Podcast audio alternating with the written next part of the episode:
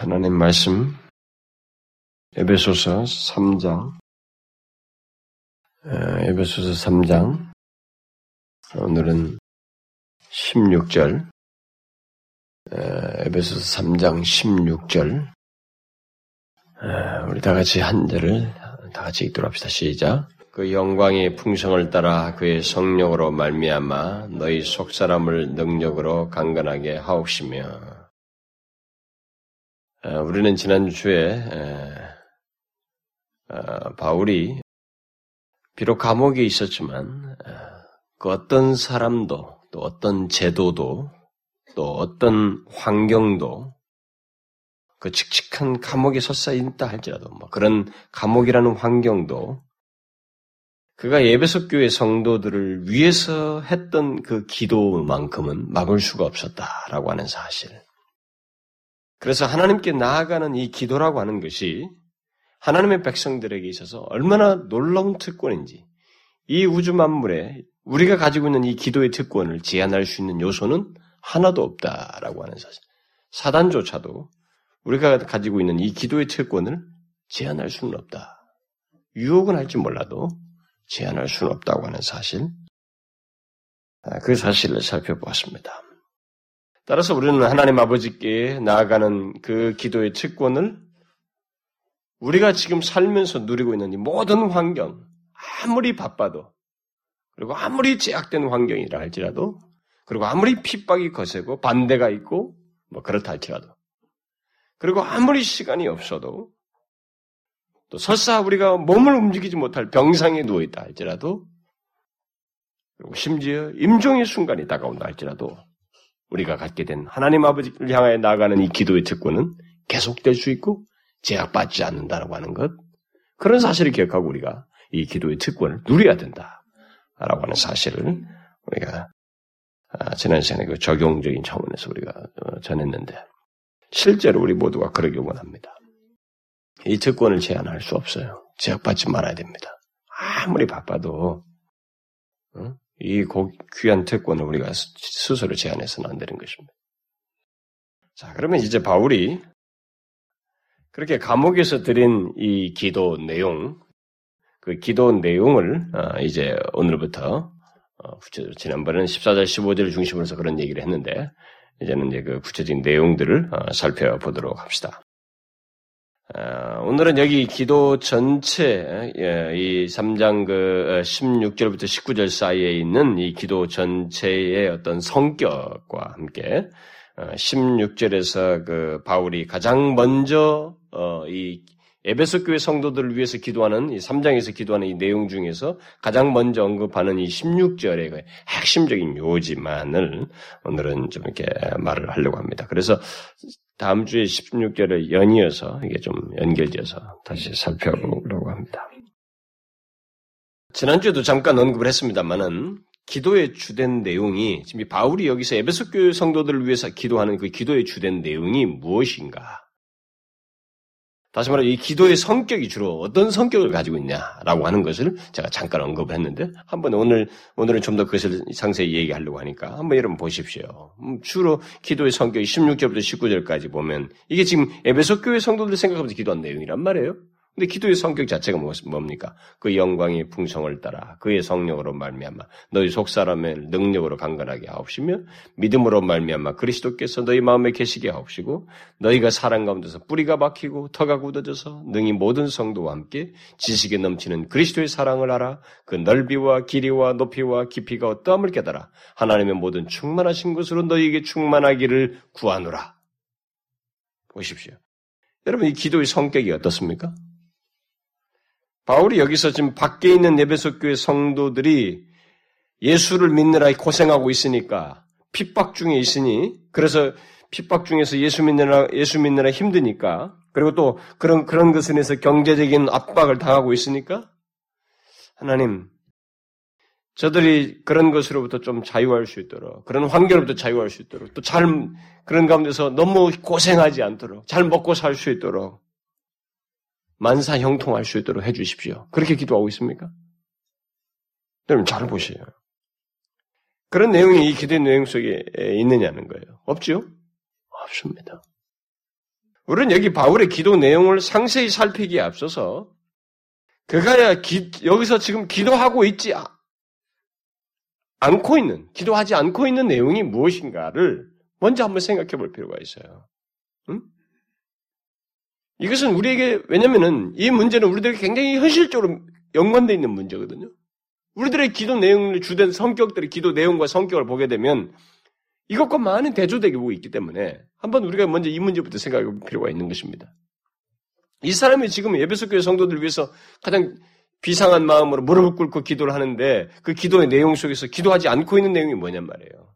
어? 기도하고 있는 내용을 먼저 말하기에 앞서서 뭐예요? 우리가 전 인약만 읽으면서 제가 읽어주면서 여러분들에게 전체를 통해서 보았듯이 바울은 우리 흔한 태도와 다르게 성도들이 이 세상에서 잘 살 수 있도록 복을 비는 것을 구하고 있지 않습니다. 여기서 한마디도 그런 기도를 하고 있잖아요.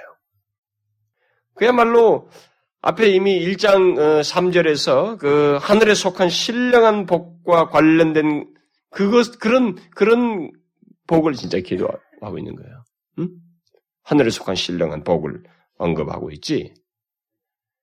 우리가 흔히 관심사를 가지고 관심 갖고 있는 그런 우리들이 흔히 남들을 위해서 기도해주고 또 서로 자기 자신을 위해 기도할 때 그런 기도 내용이 여기에 언급되어 있지 않아요. 놀랍게. 우리의 흔한 말로 말하자면은 이 기도 내용은 온통 영적인 내용으로 가득 차 있습니다. 여러분 이 기도를 한번 잘 보세요. 특히 그가 기도하고 있지 않은 내용들을 한번 잘 보란 말이죠. 어떤 이것을 통해서 한번 그걸 보란 말이죠. 그가 에베스 교회 성도들의 환경을 바꾸어 달라고 기도를 하고 있는가? 잘 생각해 봐야 돼요. 지금 이, 이 에베소 교회 성도들은 낙심하고 있고 환경적 어려움을 겪고 분명히 우리가 계시록의 2장 3장에서 보았다시피 예배소 교회는 환경이 핍박받는 환경 속에 있습니다. 이방 이방 땅에서 그 가운데서 기독교인들 핍박을 받고 있고 어려움을 겪고 있습니다. 근데 그들을 위해서 기도를 하고 있다면 그들에게 어떤 환경을 바꿔 어려운 환경을 바꿔달라고 고난 받고 있는 그 환경을 바꿔달라고 이렇게 기도하는 것이 좀 얼마든지 성립될 것 같은데 그런 기도를 하고 있지 않아요. 일장에도 안 나타나 있습니다. 일장에도 기도가 있는데 그 기도 속에도 이 내용이 없어요. 그런 내용이 없어요. 환경을 바꿔달라는 기도가 없습니다. 또 자기가 아, 감옥에 있는 것을 지금 예배소 교회 성도들이 걱정하다가 심지어 낙심까지 하고 있으니까 하나님 저런 걸 고려해서 나를 빨리 나가게 해주십시오. 내 환경을 좀 바꾸지. 이런 기도도 하고 있지 않습니다. 우리는 여기서 그가 그런 기도 내용을 전혀 발견하지 못하고 있다는 사실을 중요하게 생각을 해야 됩니다. 우리 현 오늘날의 우리들이 신앙생활과 연관지어서 생각해 볼 때 중요하게 생각해 봐야 돼요. 물론 우리는 우리의 현실적인 필요와 우리의 삶의 환경으로 인한 어떤 문제들을 하나님께 기도하고 또 도움을 구할 수 있습니다. 또 구해야만 해야죠. 그러나 감옥에서 하나님께 무릎 꿇고 비상한 심정으로 기도하는 바울의 이 마음에 가장 중요하고 우선적인 기도 내용이 무엇인지에 대해서 우리가 알고 좀 배워야만 하는 것입니다. 이런 것을 기록해 주어서 우리에게 전달하는 이 메시지를 놓치지 말아야 된다는 거죠. 1장 15절부터 19절에서도 한번 먼저 기도하고 여기 3장 여기 16절 19절에 기도를 하는데 이 기도 내용이 온통 영적이에요. 하늘에 속한 신령한 복에 관한 기도 내용으로 가득 차 있습니다. 환경 바꿔달라는 얘기가 하나도 없어요. 만사형통 얘기가 없습니다. 우리의 흔한 기도 내용과 상당히 다르다는 것입니다. 만일 오늘날 어떤 목사가 신방 가서 어떤 성도들의 집에 신방 가가지고 여기서 지금 에베스 교회 성도들을 향해서 기도했던 것 같은 이런 기도 내용을 했다면 신방을 받는 그 가정의 성도들이 그래서 그 집 사람들이 아마 별로 만족감을 느끼지 못할 거예요. 우리들끼리도 그럴 거예요. 우리끼리도 만약에 서로 붙잡고 누구를 위해서 기도해 준다고 할 때 내가 너를 위해서 기도해 주기 잠깐만 그 사람을 위해서 기도해 주는데 그때 기도해 줄 때 만약 이런 내용만을 원통 기도하고 끝낸다 그러면 기도를 받는 사람 입장에서 그래도 뭔가 이게 그 기도가 자기에게 별로 피부에 와닿지 않는 것처럼 이렇게 반응할지도 몰라요. 응? 마치 좀 너무 추상적이고 나한테 너무 나에게 이상적인 얘기만을 한 것 같고 너무 거리감 있는 얘기를 한 것 같고 그래서 마치 뭔가 조금 뭔가 빠져 있는 것 같은 응? 이런 의식을 아마 갖, 갖기가 십상일 거예요.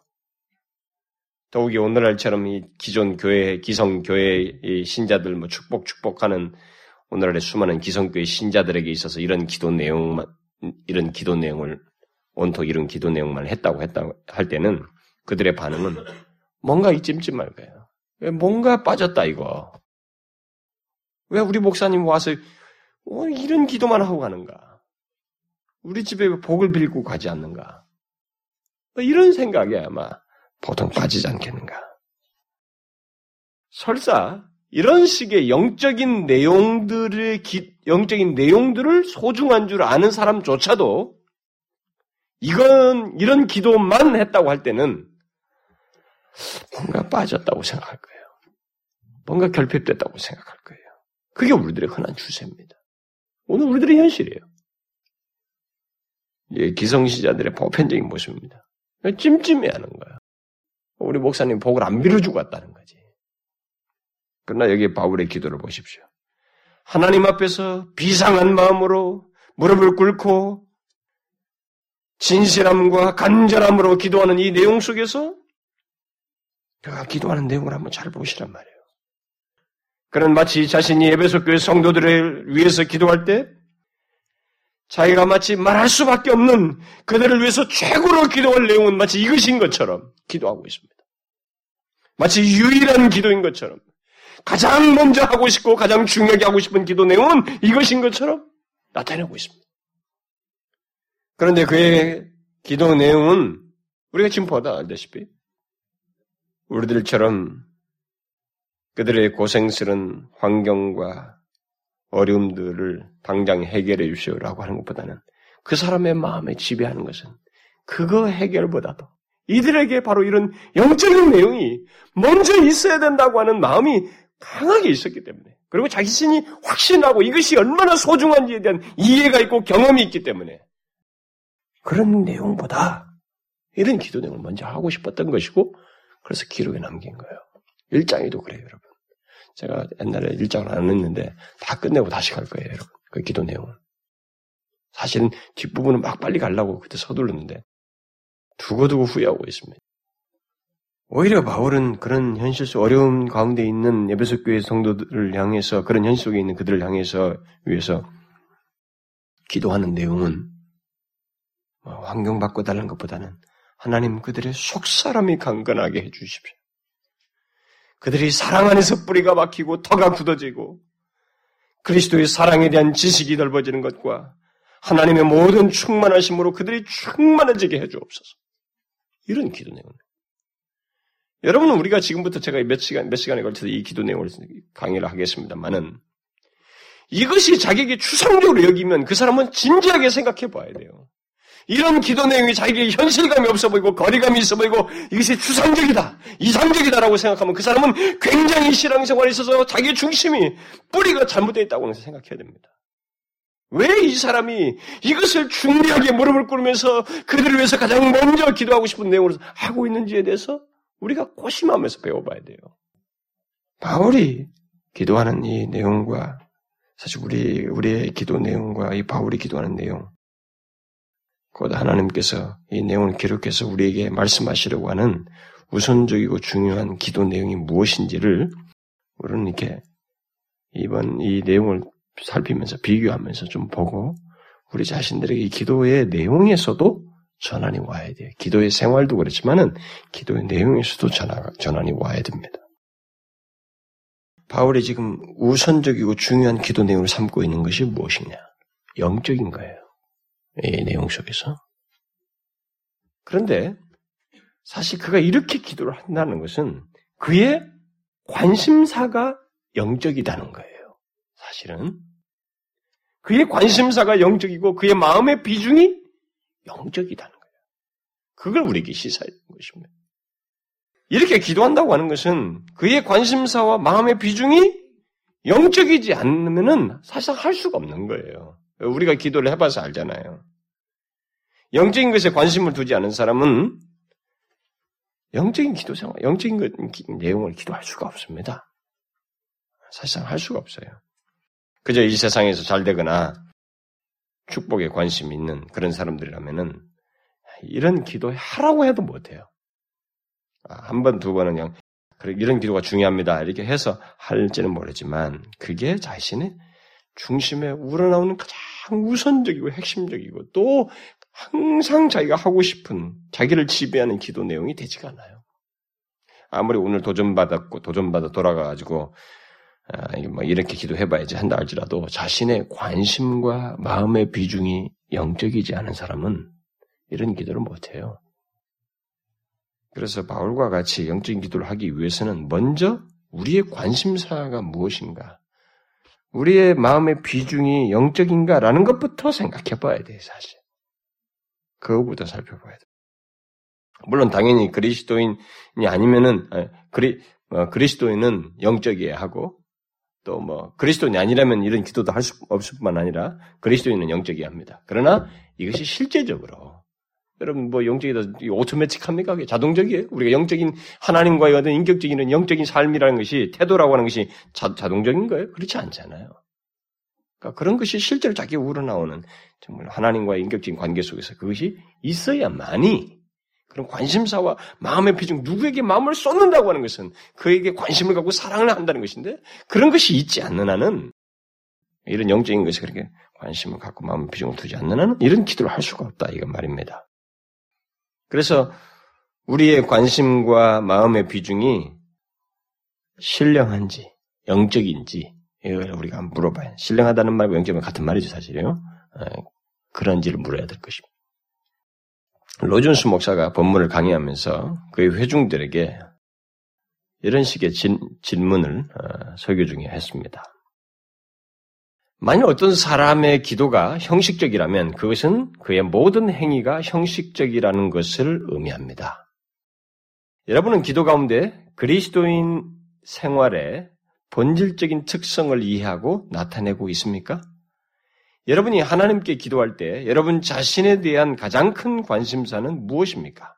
여러분의 주된 관심사가 환경이나 야심에 대한 것, 즉 육체나 사업 등에 관한 것입니까? 아니면 영적 상태에 대한 것이 주된 관심사입니까? 여러분, 여러분의 개인적인 기도와 헌신에 있어서 주된 관심을 갖게 하고 가장 많은 시간을 소비하게 하는 것이 무엇입니까? 여러분은 제일 먼저 여러분의 영적인 성장과 발전에 대한 모든 문제, 즉 하나님을 아는 지식과 하나님과의 관계와 하나님과의 교제에 관한 문제 등에 주로 관심을 가지고 있습니까? 아니면 여러분은 삶의 외적인 것들에 속한 것, 속한 것들을 더 중요하게 생각합니까? 이것이 이, 이 질문의 체크가 이 기도를 가능하게 하는 거예요. 여러분, 우리는 어떻습니까? 우리의 기도 내용은 하나님을 더하는 것, 그분과의 관계, 그와의 친밀한 교제에 더 관심을 가지는 것입니까? 여러분들 중에 어떤 사람들 이전에 그러지 않았다가 서서히 그쪽으로 바뀌어 나가는 사람도 있을 거예요. 음? 그러긴 하겠습니다만 선명하게 그러느냐 이거예요. 만약 그러하지 않다면 그 이유가 무엇인지를 물어야 됩니다. 그 이유는 그 사람이 예수를 믿지만 마음의 비중이 다른 데 있는 거예요. 관심사가 다른 데 있는 것입니다. 영적이지가 않은 거예요. 하나님 중심적이지가 않다 이 말이에요. 어떤 사람들은 이렇게 영적이어만 합니까? 기도 내용이 라고 물을지도 모르겠습니다. 우리 현실적인 필요나 뭐 로준스가 말한 삶의 외적인 것들에 대해서는 그러면 어떻게 하란 말입니까? 우리가 그 기도하지 말란 말입니까? 우리에게 물을지 모르겠어요. 이미 앞에서 말했다시피 우리는 그런 내용을 또한 기도해야 됩니다. 왜냐하면 예수님께서도 우리에게 주님이 그 가르쳐 주신 기도 속에 일용할 양식을 구할 것을 말해주고 있기 때문에 가르쳐 주고 있기 때문에 얼마든지 구해야 됩니다. 그러나 주님이 가르신 기도 내용 속에서조차도 우리가 간파해야 될 것은 여기 바울의 기도와 성격이 똑같다는 것입니다. 영적이에요. 전적으로 영적입니다. 주님이 가르친 기도를.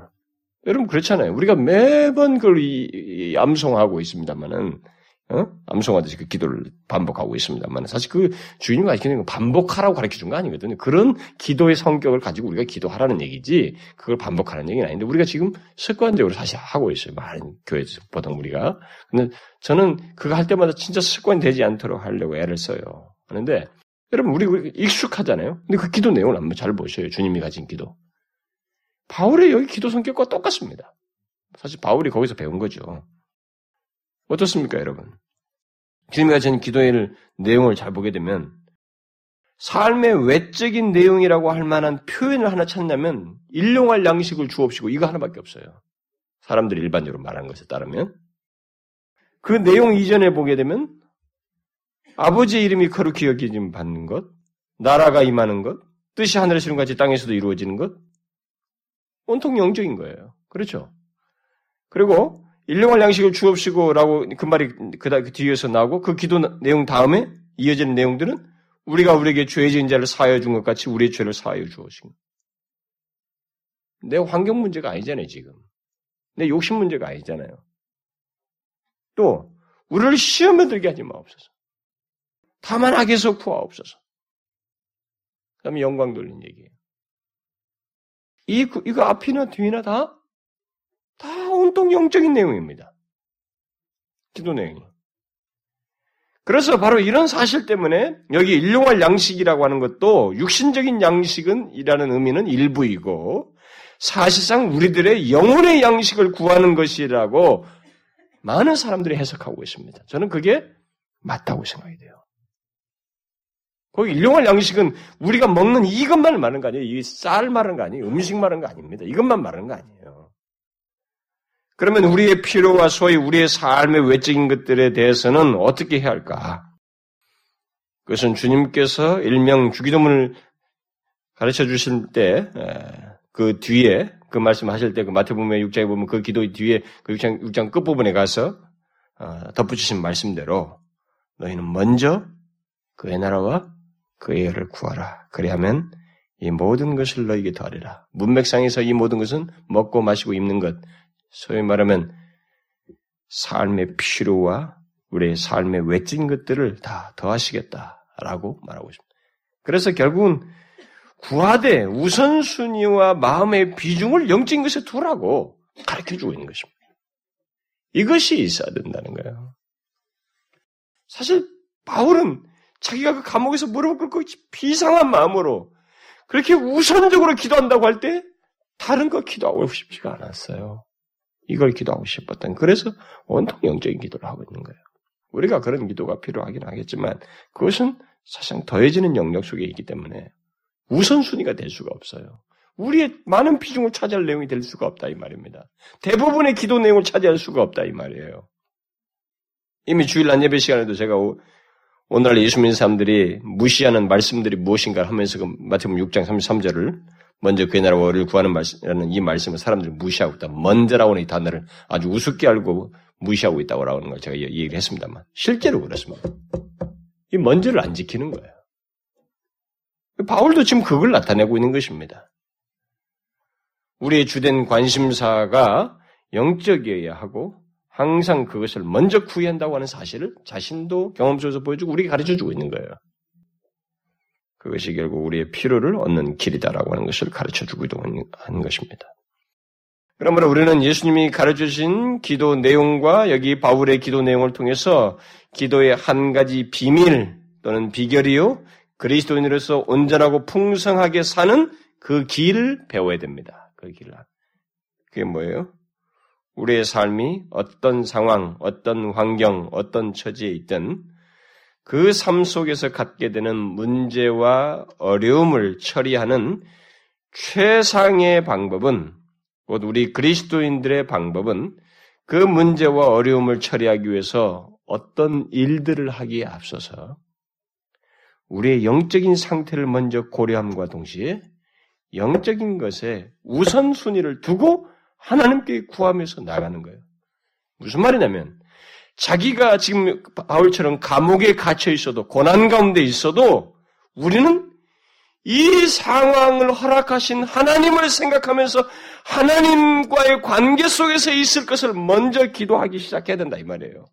필요는 당장 여기서 현실적 필요는 조금 따뜻하면 좋겠고 뭐가 있으면 좋겠고 이런 것이 되겠지만 먼저 기도할 내용은 하나님 그분과의 관계 이 시가 이 기회를 통해서 뭘 원하시며 하나님 이 상황에서도 내가 주님을 더 흔들리지 않냐고 내 속사람이 강건하고 여기서도 주님의 참된 백성으로서 잘 지키며 주님의 뜻을 따르고 하나님 앞에서 여기서 죄를 범치 않고 나갈 수 있는 이런 영적인 것들을 먼저 구해야 된다 이 말이에요.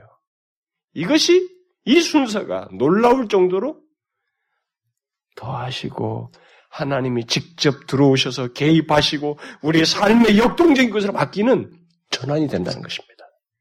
이게 성경의 비밀이에요. 기도의 비밀입니다. 지금 바울이 그렇게 하고 있어요. 예수님도 그러셨고. 그래서 바울은 자신이 감옥에 있었지만 자기의 현실 문제를 일체 언급하지 않고 또 그리스도인으로서 어려운 환경과 현실 속에 있는 그 에베소 교회 성도들의 문제들에 대해서 일체 언급하지 않고 바로 그들의 영적인 상태를 고려하는 기도를 하고 그 현실 속에서 그들의 영혼이 풍성해지도록 하나님과의 온전한 관계 속에서 풍성해지도록 하는 내용을 주로 기도하고 있습니다. 이것을 우리는 항상 기억하고 우리의 기도가 이러해야 됩니다. 영적이어야만 해요. 영적인 내용들을 중요하게 또 우선적으로 기도해야만 합니다. 그리고 그러기 위해서는 우리의 관심사와 마음의 비중이 영적인지를 살펴야 됩니다. 응? 그걸 살펴야 돼요.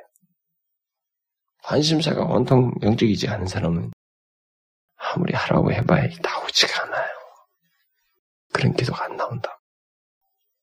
자, 그러면 이제 이 바울의 기도 내용을 이제 좀 더 그럼 구체적으로 살펴보도록 합시다. 이 시간에 16절의 핵심적인 요점만을 네, 덧붙여 살피려고 하는데, 자, 바울이 감옥에서 하나님께 무릎 꿇고 제일 먼저 기도한 내용을 한번 보십시오. 이게 쭉 19절까지 전개되고 있는데, 제일 먼저 16절에서 기도하는 내용의 요점이 뭡니까? 뭐예요? 예배석 교회 성도들의 무엇을 기도하고 있어요? 속사람의 건강 문제를 기도하고 있습니다. 속사람이 강건하게 되기를. 그 영광의 풍성을 따라 그의 성령으로 말미암아 너희 속사람을 능력으로 강건하게 하옵시며 속사람이 어떻게 강건하게 되는지 등 더욱 구체적인 내용은 제가 다음 시간에 여기 연이어서 어, 연결해서 살펴보도록 하겠습니다. 오늘은 여기 속사람이 무엇인지 그리고 속사람의 건강을 위해서 기도하는 것이 왜 중요하고 어떤 면에서 중요한지 그 사실만을 좀 덧붙이고 싶어요. 먼저 여기서 그러면은 속사람이란 구체를 무엇을 말할까? 그가 이런 내용을 먼저 제일 먼저 기도를 하고 있는데 속사람의 건강 문제, 이 속사람이란 도대체 뭘 말할까? 이것은 성경이 다른 곳에서 바울이 이런 단어를 많이 쓰고 있기 때문에 다른 곳에서 이런 얘기를 할 때, 속사람 얘기를 할 때 겉사람과 대조해서 말을 합니다. 겉사람 얘기를 하거든요. 그래서 결국 대조함으로써 겉사람의 반대로 얘기하고 있습니다. 그래서 고린도후서 그 사장 같은 게 보면은 바울은 겉사람은 후패하나 우리의 속은 날로 새롭도다. 우리의 속사람이 날로 새롭도다. 네, 그 말이 되겠죠. 그렇다면 속사람은 일반 사람들의 눈에 감추어져 있는 내면의 부분을 말한다고 하는 것을 일단 시사합니다. 그래서 로존스 목사는 여기 속사람에 대해서 이렇게 말을 했어요.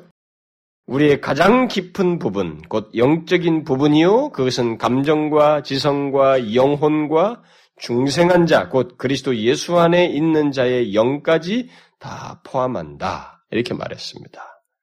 우리는 이것을 우리 흔한 말로 바꾸자면 영혼이다 라고 할 수 있습니다. 예속 사람은 그런데 단서가 붙어요. 단순한 영혼이 아니고 영적인 것을 알지 못하는 영혼이 아니고 하나님의 은혜로 새로워진 영혼을 말합니다. 이게 속 사람이에요.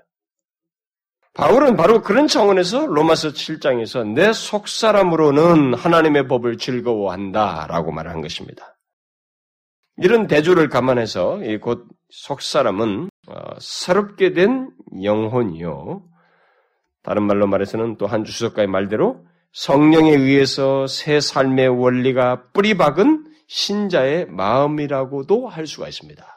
여러분 다음 구절에 보게 되면 그리스도께서 이 속, 속, 다음 구절에 속사람과 연계시켜서 바울이 기도하는 내용 중에 그리스도께서 너희 마음에 계시기를 구하고 있습니다. 마음과 속사람 연결을 지고 있어요. 그리스도가 거하시는 것과 뭐 성령이 거하는 것 사이 차이가 있는 거 아니거든요. 활동 사이에. 그래서 이것이 성령에 의해서 새 사람의 원리가 뿌리박은 신자의 마음이라고도 할 수가 있습니다. 왜냐하면 성경에서 마음은 결국 영혼 전체를 묘사하는 큰 넓은 의미로도 사용되거든요.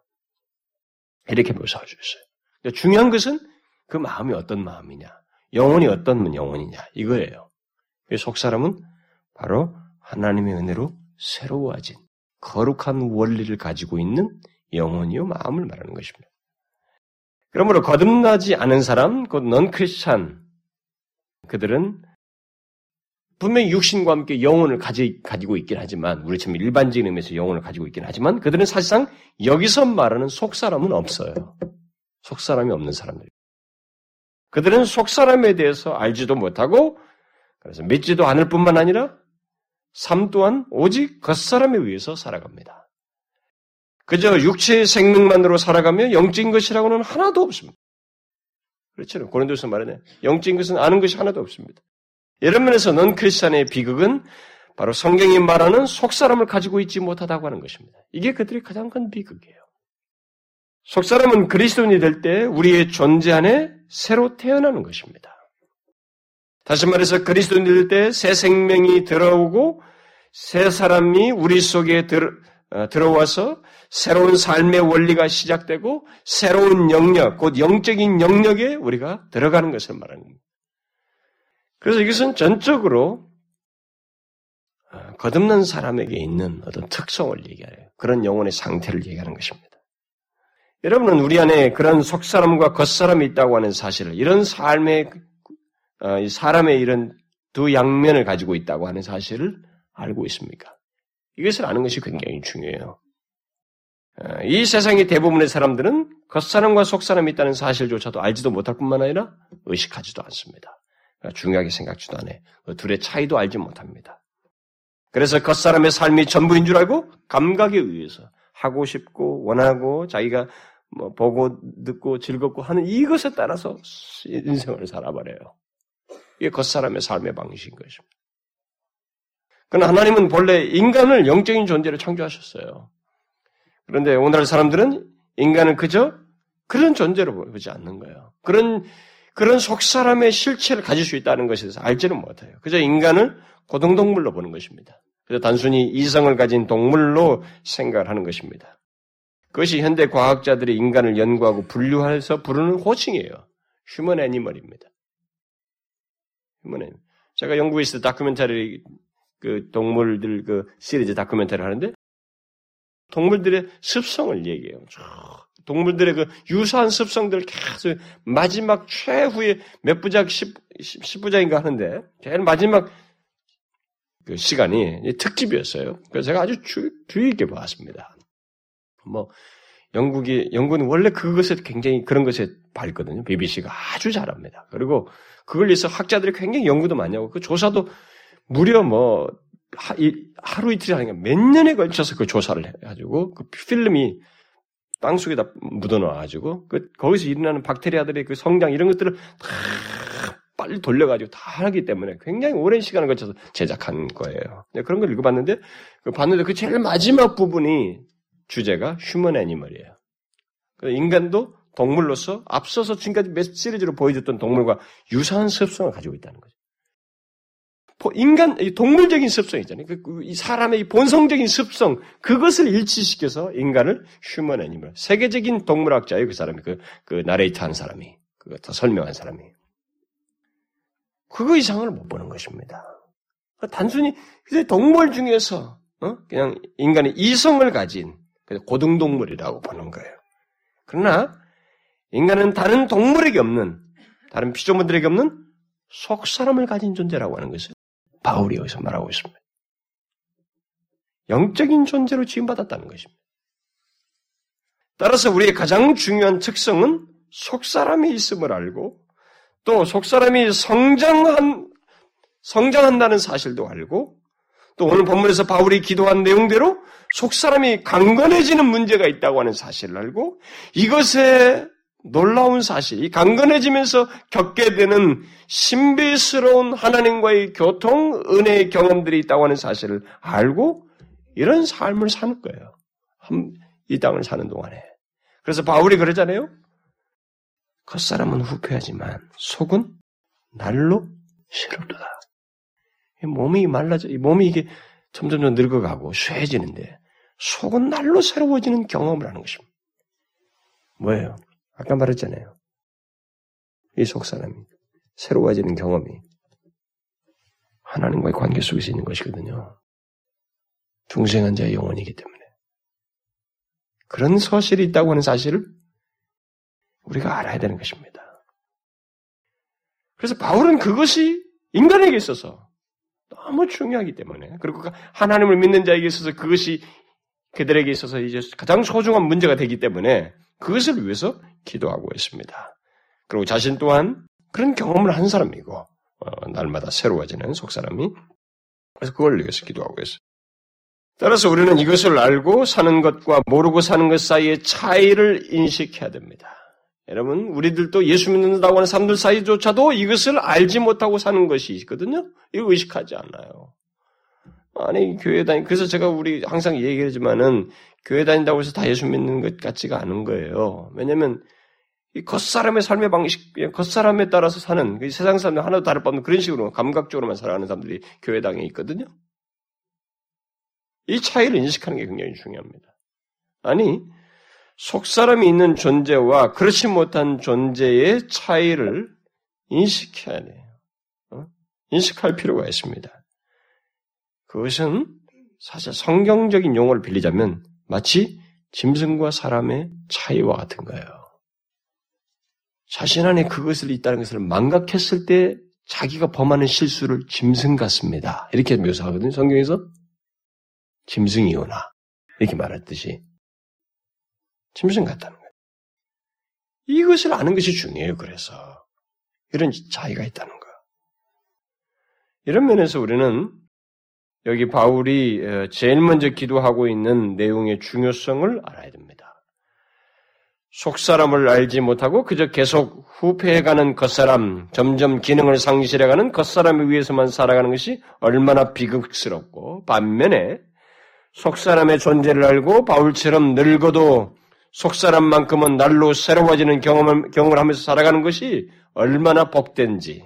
오늘 본문대로 말해서 속사람이 점점 더 건강해지는 것이, 건강해지면서 사는 것이 얼마나 복된지 이것을 알아야 되는 거예요. 이걸 알아야만이 이런 간구의 중요성이 가치도 알고 그걸 간구할 필요도 느끼게 되는 거예요. 그래서 예수 믿는 사람들이 진리를 깊이 깊이 알아야 할 이유가 있는 것이요. 이런 것도 알지도 못하고 계속 뭐 몇십 년 성경 공부하고 읽어도 이게 이런 것에 대한 중요성도 알지 못하고 교회에서 왔다 갔다 설교를 듣느니 맞느니 뭘 들은지도 모르고 어? 겉사람 그저 와서 똑같아 설교 한번 들은 차이밖에 없지 밖에 나가서는 다 겉사람의 막 위에서만 살아가는 사람들과 똑같이 살아간다고 생각해봐요. 얼마나 비극스럽습니까? 이런 영역이 있다는 것을 알지 못하고 살아간다는 것이 얼마나 비극스럽냔 말이에요.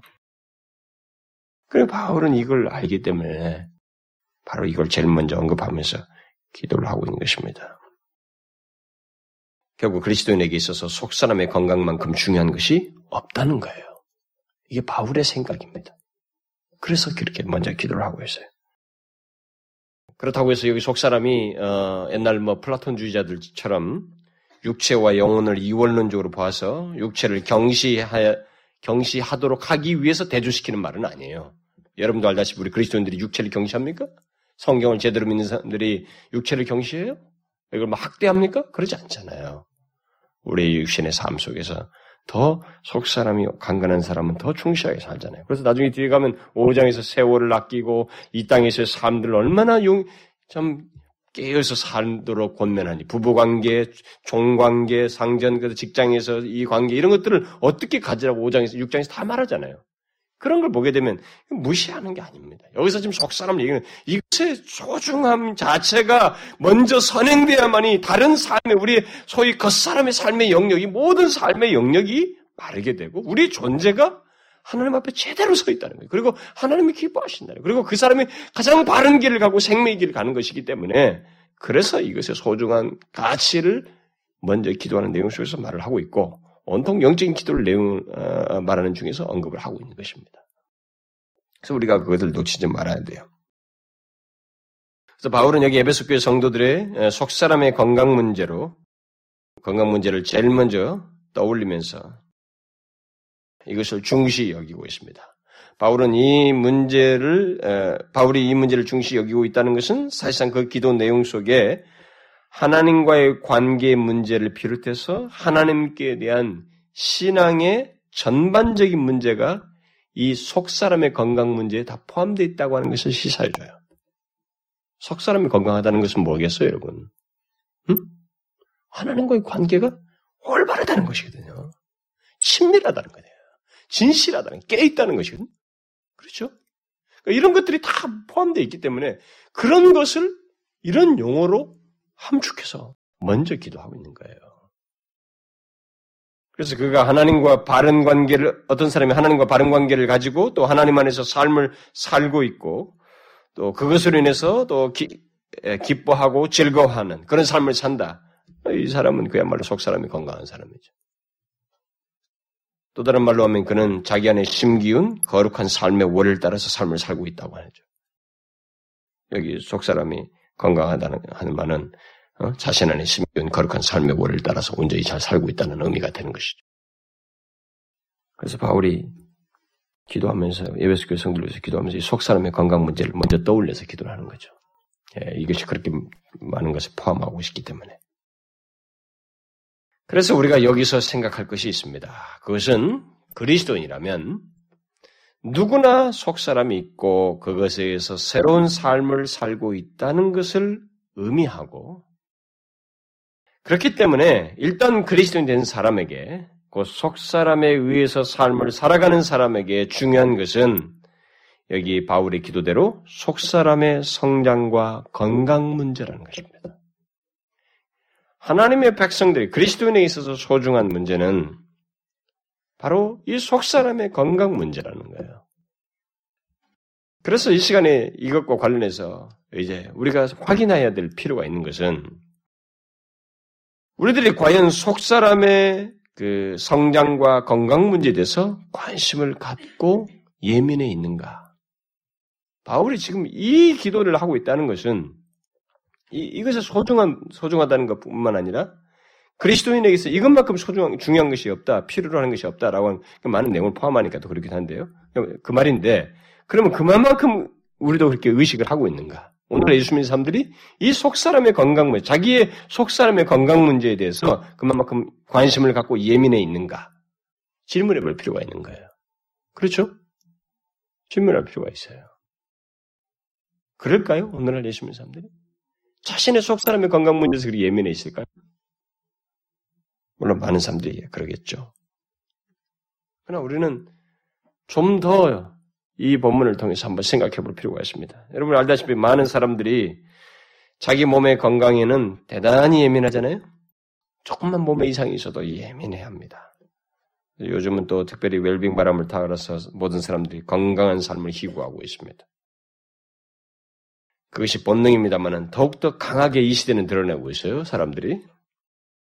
그래서 질병에 걸렸을 때 치료받는 것은 물론이고, 잘 먹고, 운동 잘하고, 잘 사는 것. 이것에 사람들이 굉장히 열심히들 내고 있습니다. 그러나 바울은 오늘 본문에서 우리의 몸의 건강 문제, 그런 건강, 건강 문제가 아니라 우리의 속 사람의 건강 문제를 우선적으로 얘기하면서 이 우선적으로 얘기하는 것 속에서 우리에게 뭔가를 시사하고 있어요. 도전하고 있어요. 이 문제에 대해서 우리가 좀 예민해 있는가, 알고 있는가. 이것의 소중함을 알고 있는가? 자기 몸에 예민한 것처럼 속 사람에 예민한가라는 문제를 우리에게 사실상 시사하고 있다고요. 그렇지 않습니까? 이것의 주, 중요성을 의식하고 먼저 기도했다고 할 때는 그런 걸 내포하지 않겠어요? 한번 여러분 그런 면에서 우리 자신 한번 보십시다. 여러분들은 이런 중요성을 알고 속 사람의 건강을 챙기며 구하고 있습니까? 예민해 있어요? 마치 우리들의 우리의 몸을 돌보듯이 우리의 속 사람의 건강 문제를 예민해 하면서 수고하고 돌보고 있느냐 말이에요. 그렇습니까? 여러분 보세요. 혹시 자신의 속 사람의 건강에 대해서는 거의 알지 못한 채 살아가고 있지는 않나요? 그리스도인이라면 자신의 속사람의 건강 문제에 예민할 수밖에 없습니다. 이상이 생기면 그 사람은 거기에 대해서 못 견뎌야 해. 정상이에요. 속사람이 강간하지 못하고. 바르지 못하면 예민해하고 힘들어하는 거죠.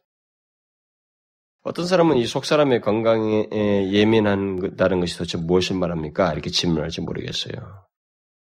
다음 시간에 어떻게 속 사람이 건강해지는지에 대해서 살필 때 좀 더 상세히 언급을 하겠습니다만은 우리 흔한 태도를 가지고 한 가지만 간단히 덧붙이자면 속 사람의 건강이 예민하다는 것은 자신과 하나님과의 관계에 예민하다는 거예요. 음? 다시 말하면 거룩한 삶에 예민하다는 것입니다. 그렇습니까, 여러분? 오늘날 예수 님는 사람들이 하나님과의 관계, 자신의 삶의 그 총체적인 영역 속에서 하나님과의 관계에 예민해 있을까요? 몸에 대해서는 예민하고, 자기가 하는 일에 대해서는 굉장히 신경이 날카롭고 예민하면서도, 자기 속 사람에 대해서는, 하나님과의 관계에 대해서는 과연 예민해 있을까요? 그럴까요? 이러면 어떻습니까? 하나님과의 관계에 예민해서, 또 그 관계의 온전함을 위해서 예민하여서 힘쓰고 돌보는가? 몸의 건강을 위해서 좋은 음식을 먹고 염, 열심히 운동하듯이 속 사람의 건강에 좋은 하나님의 말씀을 먹고 또 더 먹으려고 하고 그 말씀을 따라서 살려고 하고 있는가? 또 하나님께 그것을 위해서 간절히 기도하는가? 여러분 잘 생각하셔야 됩니다. 제가 오늘 이 말을 하는 것을 이 본문을 하는 것에서 진지하게 생각하고 넘어가야 돼요. 우리에게 이런 실체가 있기 때문에 자신이 그리스도인이라면 분명히 이 실체가 있기 때문에 진지하게 생각하고 넘어가야 돼. 예수를 믿고 있으면서도 속 사람의 건강 문제에서 아는 바도 없고 챙기는 바도 없고 아무런 힘쓰지도 않는다면 그 사람은 이상한 거예요. 넌 크리스찬이거나 아니면 무리한 상태에 있는 거예요, 지금. 그래서 만일 그리스도인이라고 하면서 자기 몸을 위해 사람들이 자신의 몸을 위해서 힘쓰듯이 하나님과의 더욱 깊은 관계, 친밀한 관계를 위해서 힘쓰지 않고 있다면 또 그 가운데서 하나님의 말씀을 쫓아 사는 열심이 없다면 또 그것을 구하지 않는다면 그 사람은 자신, 자기의 속 사람의 건강에 예민해 있지 않고 뭔가 둔감해 있어요. 속 사람에 대해서 둔감해 있고 문제가 있는 것입니다. 그는 마치 어떤 사람이 자기 몸의 건강을 방치하듯이 자기 속 사람의 건강을 방치하고 있는 것과 같은 것입니다. 그러므로 여러분 그리스도인이라면 자기 속 사람의 건강을 위해서 예민해야만 합니다. 그리고 여기 바울처럼 우리도 속 사람의 건강을 위해서 지속적으로 우선적으로 중요하게 구해야 됩니다. 우리도 바울처럼 사람의 건강을 중요하게 생각하고 하나님 앞에 간구하는 일이 있어야 돼요. 다음 시간에 얘기를 하겠습니다만 구하지 않으면 안 돼요, 이 문제. 우리 스스로 하는 되는 아니거든. 여기는 우리 자신이 성령의 도우심을 따라서 반응하는 것과 관련되어 있기 때문에 구해야 돼요. 여러분, 여기서 우리가 많은 걸 유추해낼 수 있습니다. 몸의 건강 을 위해서 잘 먹고 운동 열심히 하듯이 이런 것조차 영적인 활동도 없죠. 기도도 안 하죠. 영적인 속사람의 강건해서 구하지도 않죠. 어떨까요, 여러분? 마냥 유아예요, 유아. 50년이 지나도 20년이 지나도 유아예요. 계속 챙겨주기 상태에 머문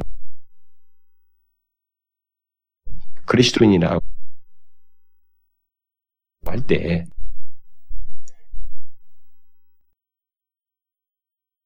유아 상태 못 벗어나는 거예요. 그래서 속사람이 그 속사람만큼은 여전히 유아인 거죠. 여러분, 우리에게 중요한 것이 무엇인지 여기서 배워야 됩니다. 그것은 속 사람의 건강이에요. 이 세상에 돈, 이 세상에서 돈을 버는 것보다도 우리에게 더 중요한 것이 이것이에요.